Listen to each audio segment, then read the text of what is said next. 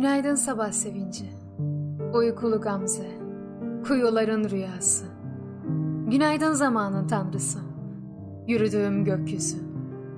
Günaydın bulut türküsü, el çırpan ağaçlar. Çok karanlık bir cümlede durmuş gibiyiz.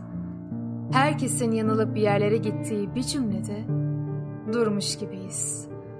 Bütün mektupların durmadan yanlış verildiği sapsarı bir cümlede.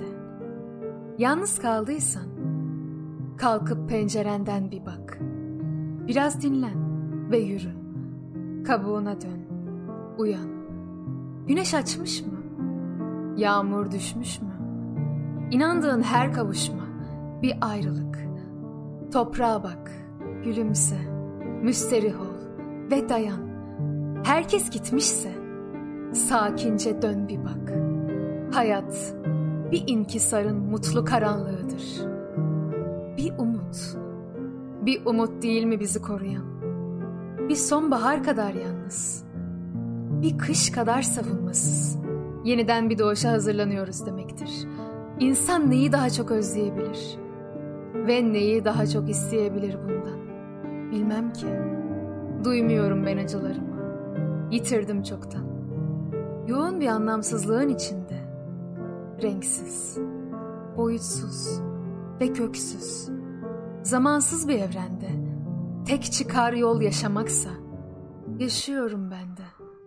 Değişmez bir anlamsızlığı böylece. Her şey ne kadar da beyaz. İçimizde saklayamadıklarımızın birazı, sesimiz ve bütün düşündüklerimiz.